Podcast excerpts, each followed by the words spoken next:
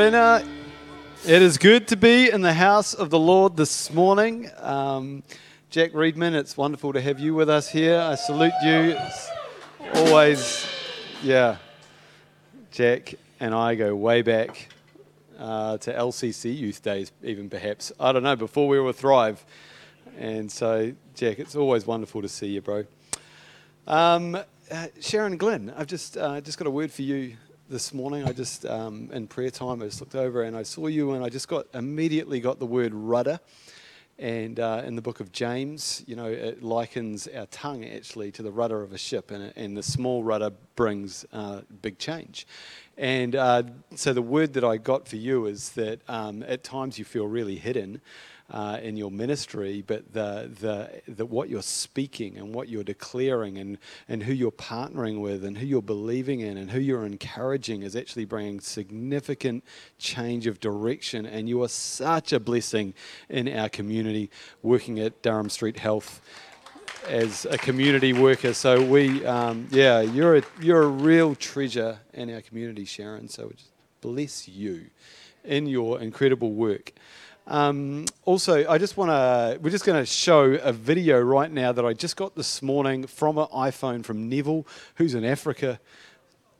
What's that, sorry? Cool. Oh, cool. Oh, yeah. right on.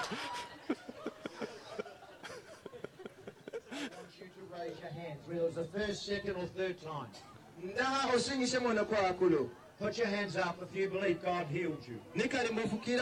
Hallelujah. Nobody laid hands on Come you, on. did they? Now, I want you to That's it. That's just a short and sweetie, but it's. Uh, he said uh, this is a praise report starting uh, to lose count of those getting baptized in the Holy Spirit. Uh, everyone here standing was baptized in the Holy Ghost with their hands um, raised, had been healed. In another town, it started to rain with a thunderstorm, so I rebuked the rain. All around us, it kept raining, except over their meeting place. Many believed and were healed. So God's doing incredible things. Keep, continue to lift, uplift Neville and Christine um, in prayer. Uh, he's got it's their Sunday tomorrow, and he's got numerous meetings happening throughout the day, and, and the Lord is doing a mighty work through his life. So bless you, Neville, if you're if you're watching. Uh, so this morning, um, this is our fourth week of our identity crisis series, and it's been a really powerful series. We've had some uh, great feedback, and so this morning is actually a really it's another deep dive. This this morning's topic is not just going to be a passing comment type message, so it's actually going to warrant a little bit of teaching today. I'm not going to be kind of like in preaching mode too much, but I just really want to um, kind of the, the goal is to unbox the Word of God and what the Word of God says uh, about this topic. So, firstly, before we go there, I just want to um, unbox um, some unhelpful stereotypes. And um, we're just straight into this, right? And this is the, the idea that there is a pure masculine stereotype and a pure female ideal that we must all live up to in our own kind of way, uh, despite how we're wired. And, and the pure male, just to give some definition, is, uh, is strong, assertive, independent, competitive, rational. Uh, the pure female is nurturing, empathetic, sensitive, compassionate, and emotionally expressive. Uh, and so the, the, the, this is kind of the stereotype, right? This is the stereotype. This isn't the Word of God type, this is a stereotype. So when you think about Jesus, um, uh, the Son of God, and, and he is having this moment where he's grieving over a city. He's grieving over Jerusalem, and he's like, "Oh Jerusalem, I would, I'd love to gather you like a like a mother hen would would gather her her chicks and." And, and I would not be challenging Jesus' masculinity to say that in this moment, he is being nurturing, he is being empathetic, he's being sensitive, compassionate, and emotionally expressive. Couple of women in the Bible who totally defied the stereotypes in the Old Testament and, and the cultural expectations for women were Deborah and Jael. And this is found in Judges chapter 4. And Deborah, you know, you know the story. She's like a prophetess uh, and, and, a judge and Jael. They're all in this one chapter in Judges 4. And, and there's a story that goes on. Anyway, I'm not going to go into the details, but Jael, she closes out this story as a warrior as she drove a tent peg through Sisera's temple. Man. And I'm not challenging femininity, right?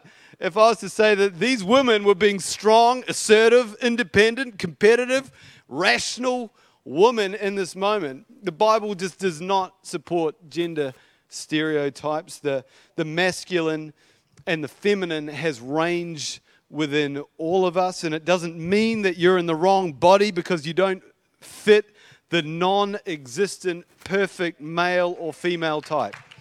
Let's just, this is a little icebreaker there for you. Just.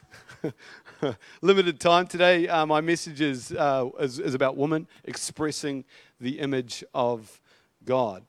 And I'm not going to try. I'm going to try, sorry, and not get myself into too much trouble here. And I'd never pretend to that I completely, partially, or in some areas remotely understand the world of women. All right. Just note to self, right? Uh, so I've got some sources here that come into play. I've got N.T. Wright, he's an Anglican bishop and scholar. I've got the Bible Project, Tim Mackie and uh, Jon Collins are great guys. And so my aim today is to look at the big picture of women as leaders and pioneers within the context of the Bible. Um, so here we go. I've got four chapters that we're going to go through. I'm going to be speaking fast because I've got a lot of content, all right? So just kind of like just slow down the message later if you want to re listen to it. Chapter 1. This is rediscovering God's original intent for woman. Genesis 1:27. We're like on repeat. This is the fourth week where we say this, right? So God created mankind in his image. God, God had the intent of creating something so profound that, that would reveal the very tangible nature of his glory, his image, his identity into the world, and these, these ones needed to bear his glory. You know, there, there aren't any less glorious aspects or dimensions to who God is, right? God's not lukewarm and he's not on the fence about who he is. He doesn't have self esteem issues. God is only fully glorious. There's no lesser part of his glory, right? In Genesis 1 27, goes on, in the image of God, he created them, male and female, he created them. God blessed them and said to them, so many thems, so many thems, be fruitful, increase in number, fill the earth and subdue it, rule over the fish and the sea. This is what he said to them.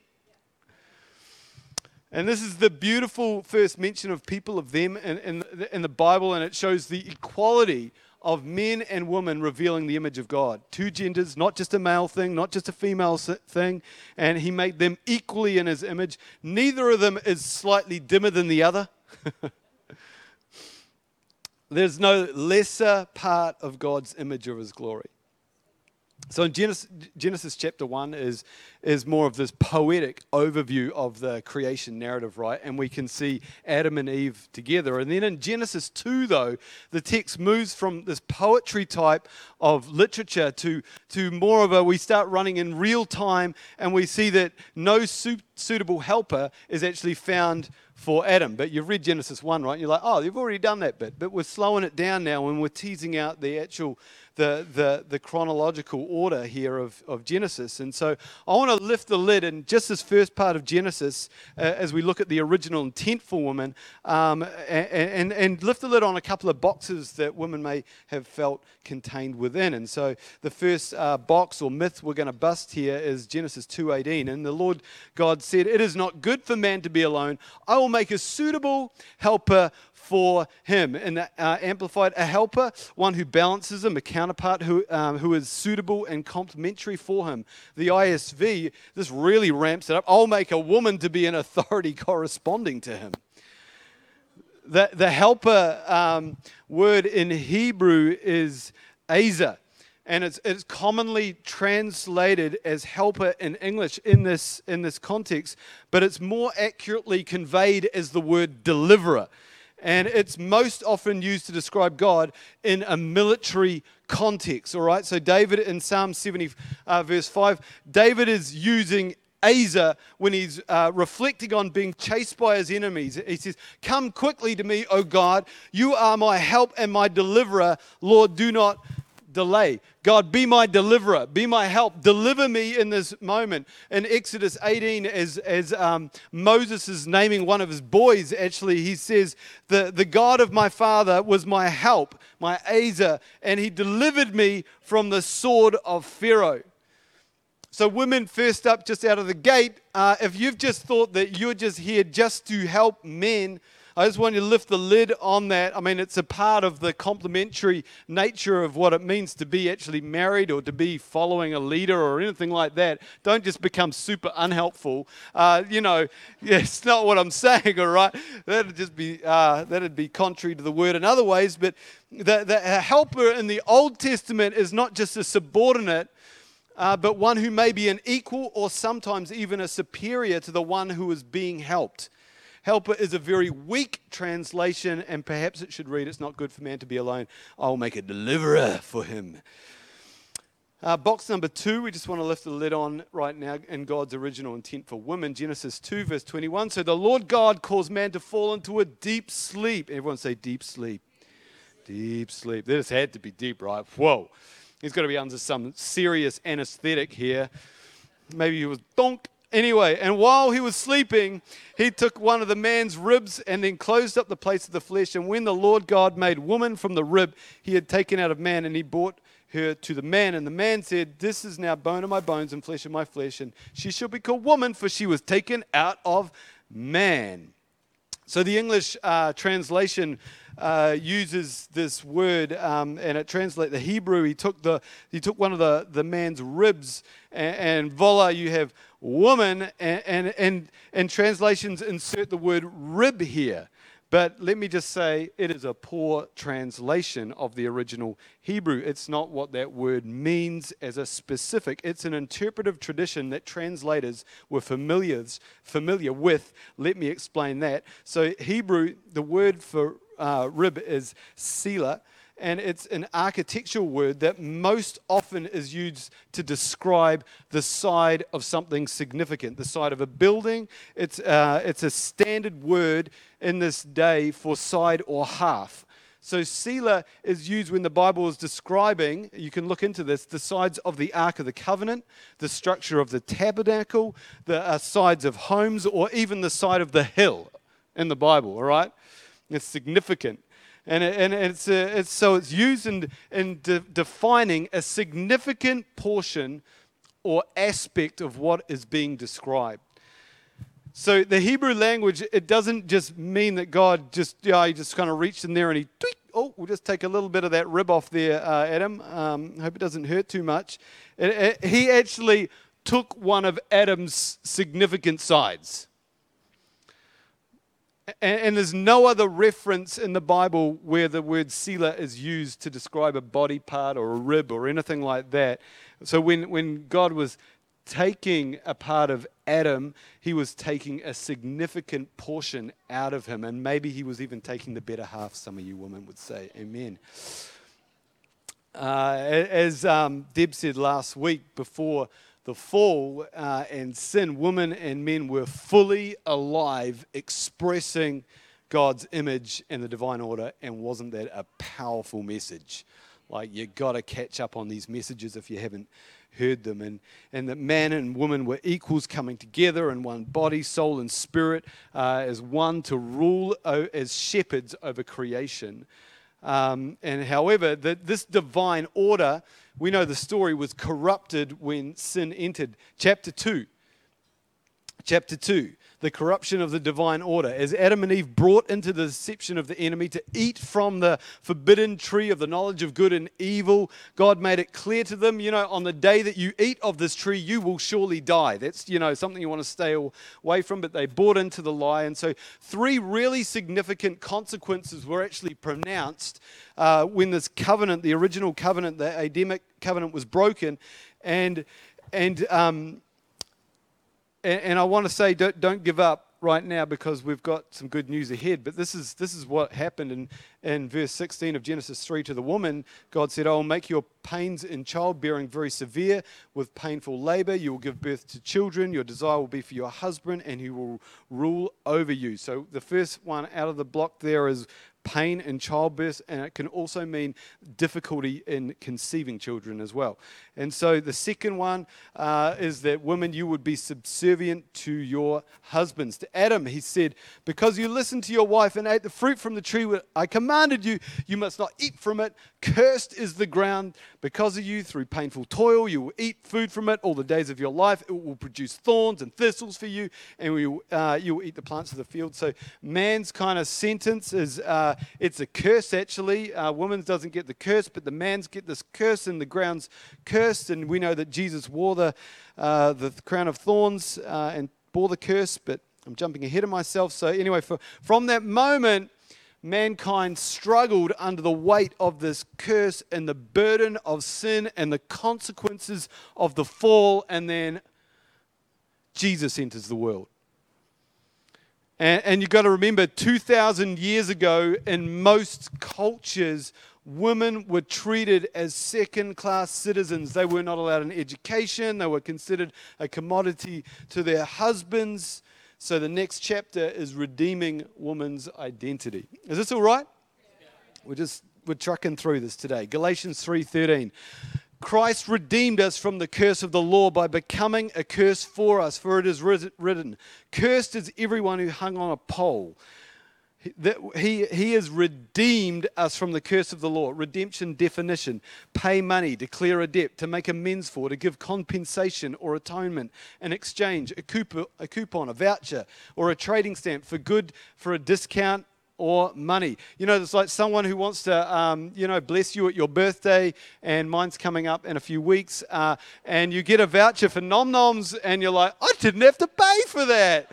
Thank you. And I'll be like, Well, how did you discern that I like nom noms? Redemption. You redeem the voucher. So Jesus came and he redeemed something so that we could receive something greater. 1 Corinthians 16, 19, 20. You're not your own. You were bought with a price. Therefore, honor God with your bodies. This is interesting, all right? So, under the slave system of the Roman world, there was this possibility of set, being set free by a benevolent master. But, but a more common uh, transaction would have been for a slave to be sold to a new master. And that's what Paul is referring to when he says that we are bought with a price. we are bought with it. We're no longer our own. We're actually under a new master. That is Jesus Christ. Jesus paid the price for us so we didn't have to pay it. The debt's been cancelled. He's, we're redeemed from the curse. We, it no longer has authority over us. Jesus redeemed us. He reinstated us back into our righteous identity. Water break. Colossians 1:19 For God was pleased to have all his fullness dwell in him and through him to reconcile all things reconcile to himself all things. That's, that's big. Reconcile to himself all things, all things. Whether things on earth or things in heaven, by making peace through his blood shed on the cross. Not only has he redeemed us, but he has reconciled all things to himself. So let's just revisit these three uh, covenant, you know, breaking consequences and pronouncements in light, you know, that God made back in Genesis in light of being redeemed and reconciled to Christ. Let's think of it this way. When was the last time you guys looked out the window and you're like, hey, look at the weeds in our garden? Yes, let's leave them alone. We are cursed. We can't touch those weeds. It's a sign of God's sovereign will over our lives. Don't keep, don't no, don't you don't get you keep that roundup away. If you take the roundup to those weeds, you are breaking covenant. You're breaking the word. We don't, we don't point to our, our wives um, in childbirth when they're under excruciating pain and say, This is the Lord's will for you that you would be in pain. you would do what Jesus do, would do, right? Okay? Jesus and the Father are not working in competition to each other. Jesus would empathize. He would show compassion. He would pray for healing. He'd go, Get the anesthetist. Come and, I don't know. anyway. We're going to land it on this one in the same way. We don't celebrate the man who is forcing his wife to be subservient and ruled by her husband. A woman who is being ruled over and subservient to her husband is not living in the divine expression of the image of God. If the husband is demanding the rule of his wife, then he isn't living in the divine expression of the image of God either. Jesus reconciled all things to himself on earth and in heaven by making peace through his blood shed on the cross. And throughout Jesus' ministry, we see him activating the spirit of reconciliation as he ministered to women, as he invited them into what was at the time a world of men. In Luke 10, when Jesus, an example, was in the home of Mary and Martha, and Mary, shock horror, is not in the back room where women should be making sandwiches. She is in the front room with all the boys, all the men, with all the disciples, which means that she is becoming a learner. She is in the company of the disciples under the rabbi, learning to become a rabbi herself, perhaps. Jesus said to Martha, She's chosen what's right. Chapter 4, the empowered identity and call of woman. In regards to the role of women in leadership and teaching, we need to consider the first light of day, first of all, at Easter, the resurrection. And there is great significance to the first witnesses of Jesus' resurrection. Without the resurrection, remember, they didn't have iPhones. Oh, let's just catch this one.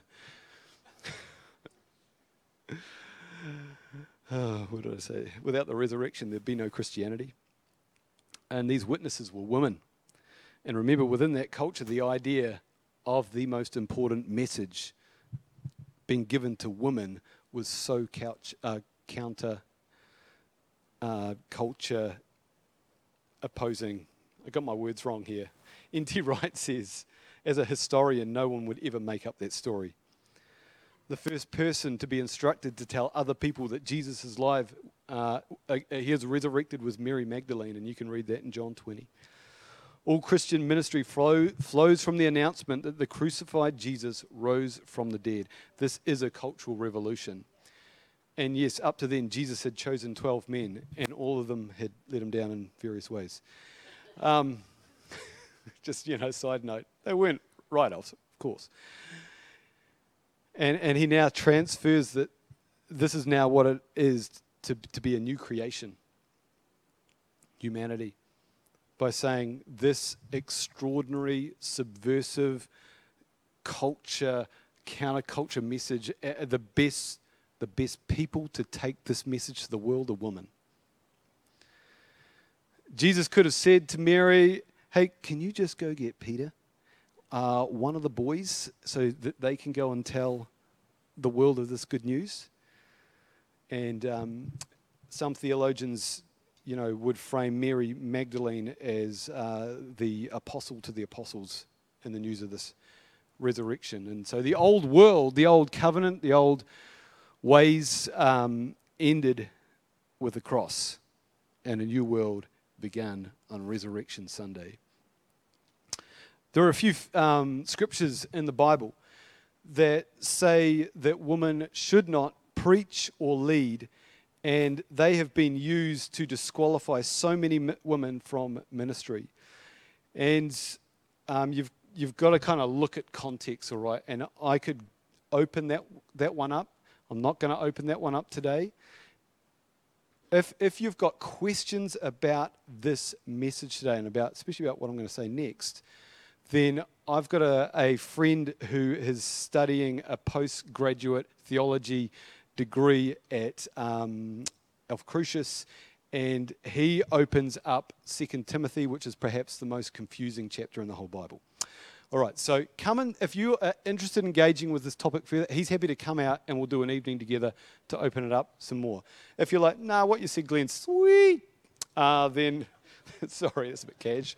Uh, then we'll just roll with it. But there is there's a deeper dive you can do this. So, um, you know, these verses though that were uh, have been a disqualification for so many uh, uh, are sent to specific churches largely because of the context of what was happening within the churches and and and there and and so what's going on there in their context has become descriptive.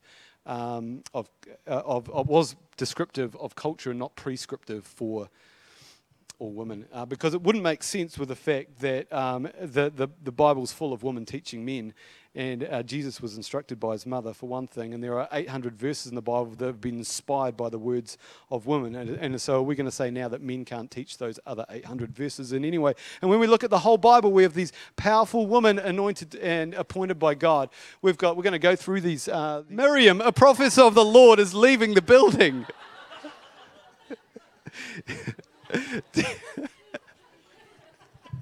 so many things converged in that moment. My randomness leading the way. Deborah, a prophetess and judge, Judges 4, verse 4. Anna, the prophetess of the New Testament, uh, in the New Testament, Luke uh, 2.36. Junia, an outstanding among the apostles, Romans 16, verse 7. And actually, if you look at that, many scholars agree that she's likely a, a witness at Jesus' resurrection as well, which is really interesting. Priscilla, she is a teacher in Acts 26. Phoebe, a minister. I've got all those references up there? Eh? Uh, and a deacon. Huldah is a prophetess. And then you think of the Samaritan woman at the well in John 4, and she tells everyone that Jesus is the Messiah. She doesn't just go to all the women and say, hey, sorry guys, you can't, you don't know that, you can't know this. I'm a woman, so I can't. T-. She's like, I'm the evangelist that's going to go out. And so I love, and I love also that Jesus' first recorded miracle was at his mother's request and his apparent reluctance. Remember, he's a 30 year old man, right? He's not like 13. And he said, you know, he said when she's like, hey, sort out the wine, you know. And uh, he's like, but my time has not come. However, he does what, he, what she asks. Um, and so I want to acknowledge in, the, in this context, in this message today, that I have a personal bias because we all have a personal bias, right? We all come from a bias of um, our background. And my bias comes from uh, Pastor Lynn Frew. Um, so, yeah, I know, right? Through Lynn, so many leaders in many different uh, movements have been impacted and, you know, uh, encouraged and challenged and raised up right across this nation because of Lynn's ministry. Uh, she's had such a profound impact on my life, and I've seen so many guys, men in this church, raised up and uh, around New Zealand serving the Lord and the world today because of Lynn's um, ministry, her desire to be counterculture, and to just to go, yes, God's called me. I can't, I can't, I can't deny my call. I can't walk away from my call. Holy Spirit said this to me. So I just want to thank you, Lynn. I want to honor you for being just amazing.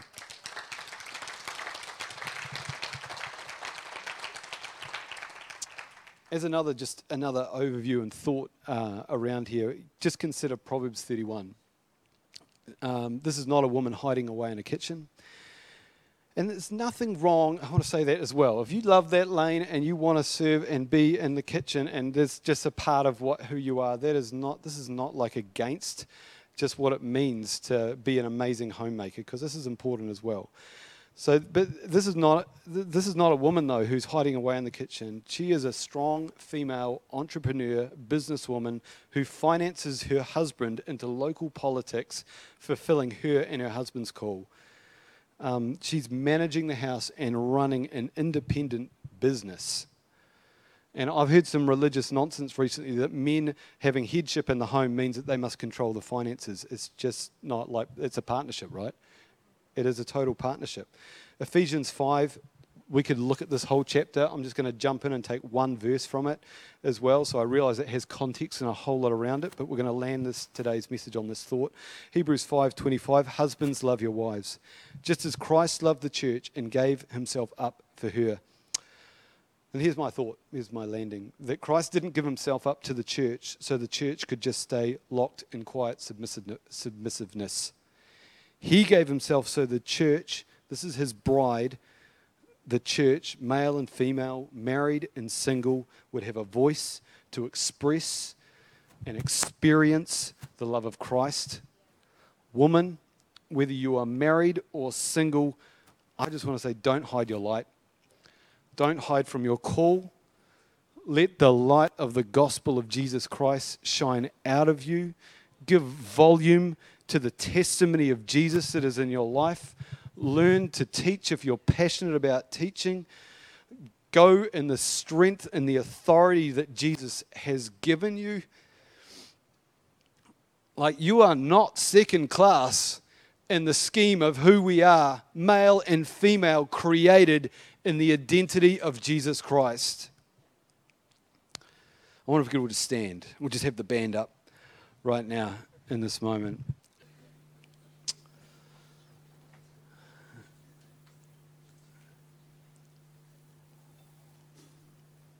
Psalm 34, verse 18 says, The Lord is close to the brokenhearted, and he saves those who are crushed in spirit. And when I was just praying about how I was just going to close this word today, just the words crushed in spirit came to me. And the word for you today, if you are man or woman, let's just bring this into ownership that God wants to heal. He wants to be close to you. If you've got a crushed spirit, if you've got a, if you've been belittled, devalued, dishonored by men, specifically women, he wants to reinstate your identity, your call, your value, and your worth. He wants to give you dignity again to be yourself.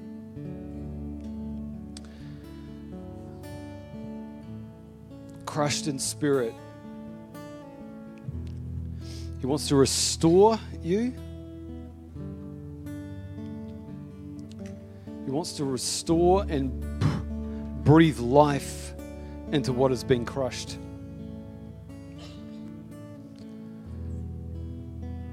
You're safe in His hands.